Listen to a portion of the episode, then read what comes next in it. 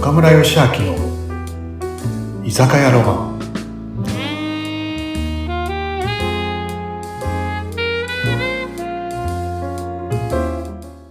はい皆さん村上さん今日もこんばんは村上さん今日もいらっしゃいはい、また来ましたよ。約束通り。もうありがとうねうん、こちらこそ、すごい楽しい時間をありがとうございます。今日も毎度いつもの毎度いつもの。いつものうん。じゃあねとりあえずはいお待ちどうさまはい、お願いします。今日も乾杯だなは乾杯い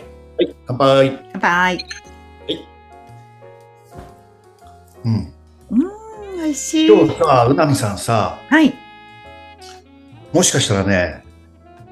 今日はね、とってもイケメンが、とっても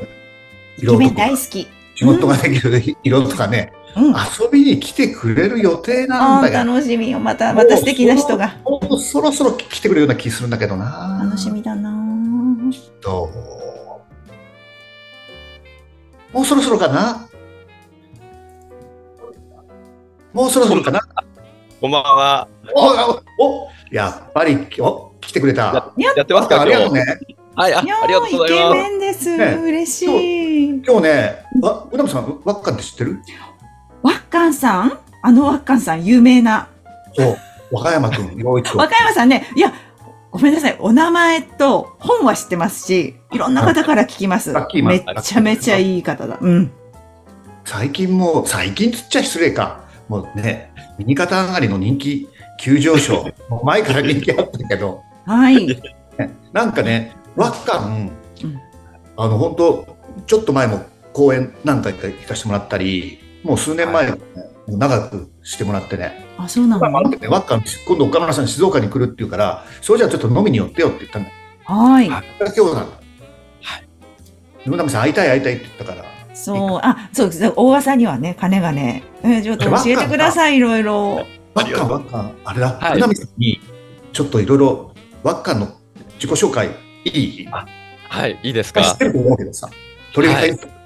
うんはい、ありがとうございます。改めて、和歌山陽一郎と言います。えっと、僕はですね、あの、愛知県で株式会社はアイグループという会社をやっておりまして、え本業は不用品回収業者とか、リサイクルショップとかをやっているんですけども、えー今はですね、え3年前に、えー自伝本ラッキーマンという本を出したことがきっかけで、えー全国で、えー講演活動なんかをしておりまして、えー最近また2冊目の本、恩送りの法則というのを出版させていただきました。いいよろよしくお願いします。いいよわあ、素敵。音送りってめちゃめちゃいいですね。ね。うん。どんな本なんだろなんかさ、う。うん。あれだっけ、あのー、ワッカンの方がね、うん偶然ね、俺、うちにあったんだよ。え、うちにあったの本当ですか。え、誰が買ったんですか、それ。なんかね、うんあのー、うちのお店にあったんだけど、はいはいはい。この本ぜいいから、うん。あのー読んでごらんって言ってもらったって言ってね、スタッフ、うちにあった。そう、スタッフさんが持ってくすんごいよだ。ねうん。嬉しいですね。き近所の人とお客さんかなおもらったんですねお、おえーまた、音送りっていうのはどういうことでその本を書かれたんですかお母さん。そうですね。この恩送りっていうのはですね、あの、実はこの一一冊目に出したラッキーマンと本の中に、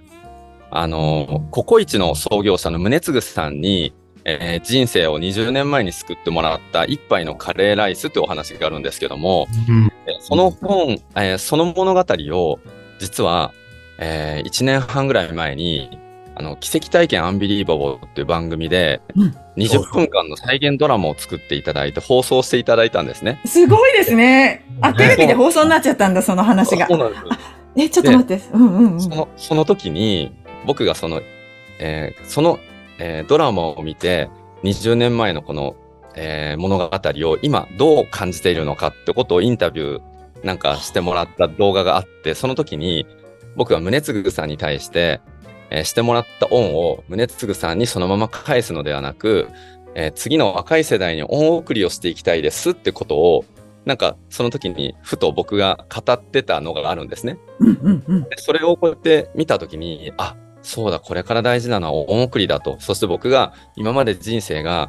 えーピンチがチャンスに変わってきたメソッドってのは、えー15年前に僕に恩送りをした方がいいよってことを教えてくれた師匠がいて、えーそのおかげなんだってことに、えー少し前に気づいてですね、えー今回2作目の本に恩送りの法則という、えータイトルで書かせていただいあーた。素敵ねえ、ちょっと待ってください。そのカレーの話、確か香取さんがお話しされていて、あ、本当ですか うん、私はなんとなく知ってるんですけど、多分知らない人も大勢いると思うので、ちょっとそのカレーの話も聞きたいんですけど、ココイチの。はいこれあの、本当ちゃんと話すと2時間ぐらいのお話になったの で。あそれは長いわだいぶ、だいぶ端折って話すと、かなりはしょっておりました。うんうん僕が昔、その20年前に、あの、TRF のバックダンサーをしてたんですね。うん。でその時に東京でもうむちゃくちゃ貧乏していて当時付き合ってた彼女と2人でご飯食べに行った時にえー400円だけ持ってココイチに行ったんです。名古屋のココイチに行った。それが東京なんですけど東京なんですか、それは。うん。はい。で、ココイチに行って2人で1杯のカレーを分けた時に、うんもうめちゃめちゃ悲しいじゃないですか、そのディナー。2人で1杯しか食べれない。 400円しかなかったんだ、財布に。すごい、うん、それででその時にココイチの店員さんがすごい温かい接客をしてくれて、もう僕はそこに泣くほど感動したので、テーブルに置いてあったハガキに、そのスタッフの女の子へのお礼の手紙を書いたんです。はい。そしたらその手紙を読んだ宗次さん、ココイチの会長の宗次さんが、僕にお手紙を直筆でくれて、はい。で、そこで僕に応援のために3000円のココイチで使える商品券も送っていただいて、とえ、すごいですね、そそれれ。でそこのストーリーも。さらに感動してココイチが大好きになっていくんですけど、で、またその後に、まあ、僕はまた人生のいろんな紆余曲折ある中で、えー今始めた不用品回収業のお客さんを通じて、その10年後に宗次さんと実際出会う日が来るんですよ。リアルで、その、やるね。何十年後ですか ?10 年後何10年後。 ?10 年後にリアルで。えー、そのすごいですね。10年後あった。あれからの10年後。はいは今いかはいら。10年前なんですけど。 10年前なの。うんうん。はい。で、そこで、宗次さんが僕の、あの、今君は何やってるんだって、その当時の僕のお手紙のことも覚えててくれてて、で、そこで、えー僕は今こうやってゴミ回収やりながら、これから、ね、若い子たちに、えー何か貢献していけるような、いや、宗次さんみたいな人になりたくて頑張ってますって言ったら、じゃあもしそれが本当に今から10年後、そんな人生になったら君の人生はいつか本になるよって言ってくれたことがきっかけでうん、また僕の人生が本を出すってことが目標になって、えーまた人生がそこから変わっていくんですけどうんうんう、んで、それで出した本が、この一作目のラッキーマンだったんですね。はいはいはいはい。まあ、そんなお話がこの20年間の中で宗次さんとのいろいろやりとりがあって、うん。えー、宗次さんに人生を変えてもらったという、こうこの物語がなるほど。あるんでです。いやすすごい今かなりかなりかなり凝縮でお話してくださいましたけど、はいすごいすごい出会いを、うん、 ありがとうございます。 すごい話ですね、岡村さん。いいいいいい本なんでね、ぜひね、皆さんにね、読んでほしいし。うんわかるもね、もう話、講演もいいんだよな、また。うんぜひみんなに聞いてほしいな。今のそう活ね躍に対する話もね、ね仕事は嫌な仕事を選べとかね、なんか、はいそういう話とかね、めちゃくちゃいいお話。え。え、どういうことなんですか、それ共感ってと。かういっんぱういあるんあの、それこそ僕が今から15年前に、うんえダンサーを辞めて、社会で輝こうと思った時に、まあ、お金ばっか追っかけて、お金で大失敗をして1000万ぐらいの借金を作っちゃった日があるんですね。で、その時に、まあ僕のこの師匠というかメンターに、人生をもう一回そこから立て直したいんだったら、うん人の一番嫌がることを仕事にしろって言われて、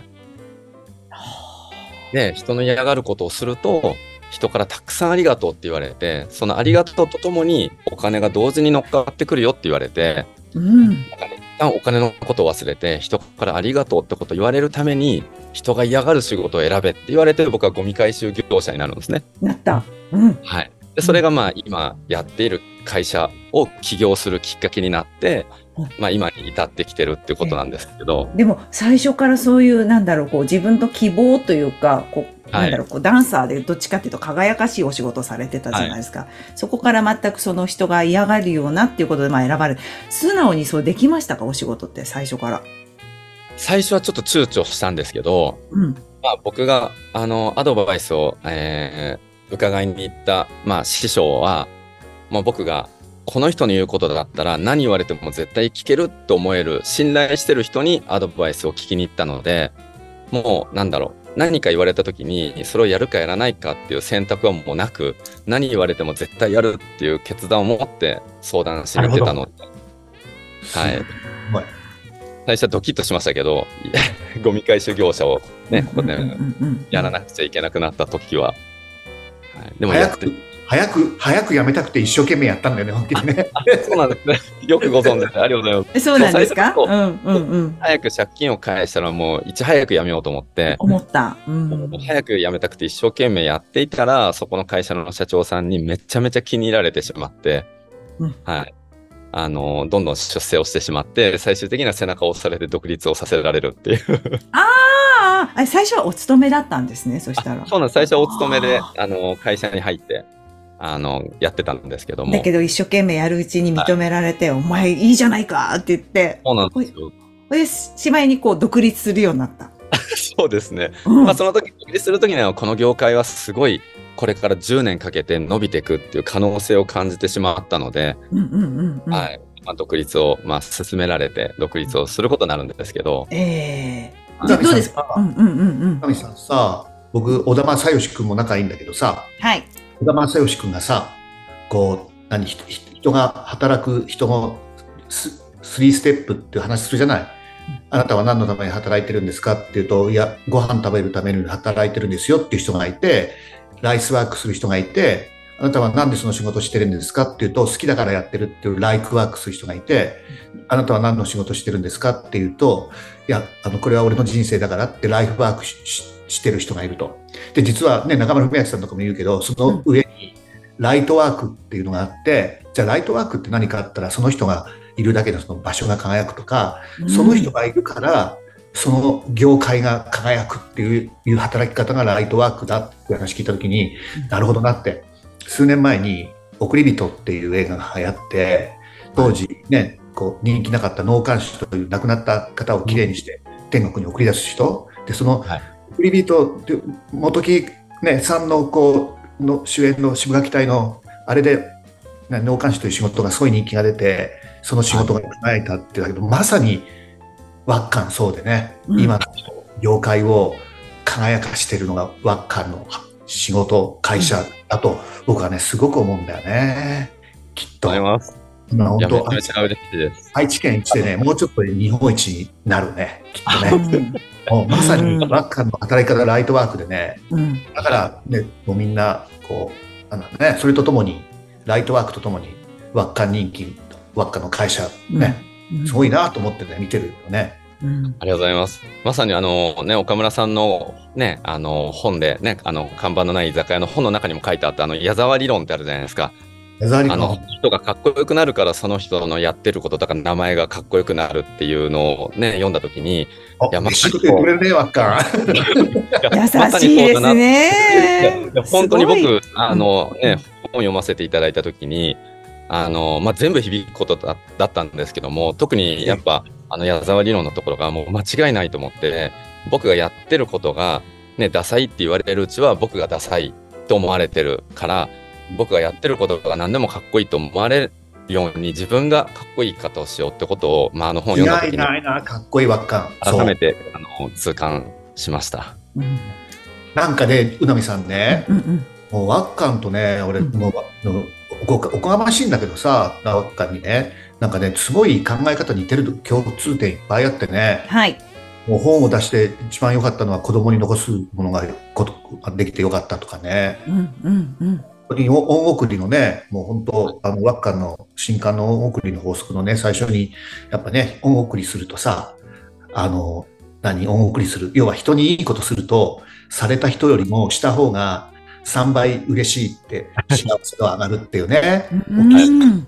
得てってね。まさに今、ね、今、ロゼと会って、こう、静岡でやってるのね。で、はい会フルネスってやってね、何ですかうんロ何ですかロゼとかロにゼなッるト、ロゼット会っていうね、はい会をやってる、それは人にいいことをする、カインドフルネスって言って、やっぱ親切をする会なのね。はい。はい。と、人に親切をすると、された側よりもした方が頭の中にオキシトシンっていうホルモンがいっぱい分泌してうん、それがで出ると、血管の中に、あの、一酸化窒素という奇跡の分子が出て、それが血管を柔らかくしたり、その何、あのーね、ふふ太く拡張したりするから、一つ人生すると美容にも健康にもいいっていう。うんそれをやってるロゼトっていうアメリカの街がみんなでそういう習慣あるからその街がやったらやったらっていう言い方はあないなすごく病気とか心臓病でなる亡くなる人が少ないっていうだから、えーそうなん静岡をあの日本のロゼトにっていうのしたがい僕そっからやってる ああ、すごい。ねすごい。そうなんですねだからねワッカンの大送りの本にそれが人に親切にするとどんなホルモンが出てそれがどんなひ自分にも体にも良くて自分の心にも良くてっていうことがねもう事細かに書いてあるんでねおすごいなってね本当にねなんかねいろいろワッカンとはねにゃんちゃん考と読まないと。え考え方の方がねいっぱいあって嬉しいなと思うだ ね。から、だからお二人ともなんか肌ツヤツヤでかっこいいんだと思いますよ。お二人とありがもと。うございます。 いや、もっともっと聞きたいですね。でもまた来ようかな。ねうんうんうん。ね田村さんなんてもうね、僕がもうね、尊敬している人たちがさらに尊敬している存在じゃないですか。当然僕も尊敬してますけども、ね、もう僕の何段もね、上にいらっしゃる岡村さんからなんかそんな風に考え方が似てるなんて言っていただいてもうめちゃめちゃ光栄です。とんでもないとんでもない。おー優しいですね、わっかんさ 優しん。いにじみ出てますよね。もうにねじみ出てますよね、もう人柄の良さが。十何分の間で本当にてえもう惚れちゃうっしょ宇田さんうね。ん、あでもお子さんいらっしゃるしね惚れちゃったら困るけど 違う意味の惚れ方でね本当ですねこよ。この優しさでみんなね世の中の女性みんなコロっていっちゃってるんだよね。ね誰もコロって言ったとこ目の前に見たことないんですけど。え影でコロッとしてますよねきっとね。 あでも男性にも女性にもねだからねね。わかるねモテるのわかる。ねねいやまた飲みたいですぜひ。ねワッカーさ来週も来てくれるって言ったからあそれは確かにそうだったんだよね。どうしましょうまた来ほらほますらはほいらまた来週も来ま宇田さんここでい今ワッカーと約束しちゃって。うここでん。じゃあまた来週お願いしまはすい。。来週この後に行きますう宇波さんあの何シンデレラなんだよね。このこの年この年なんだけどシンデレラだから。それいらないこの年って。 まあ いいや。また来ま12す。時12時までに帰らなきゃから、そぼうちそうぼそちう帰そんうなきゃ。。ねまた来ま。わかります また来週お会いしおましょう願い。します。なんかわけとりあえず気をつけてね。はーい。はい。はい。おやすみなさい。おやすみなさいお。やすみなさい。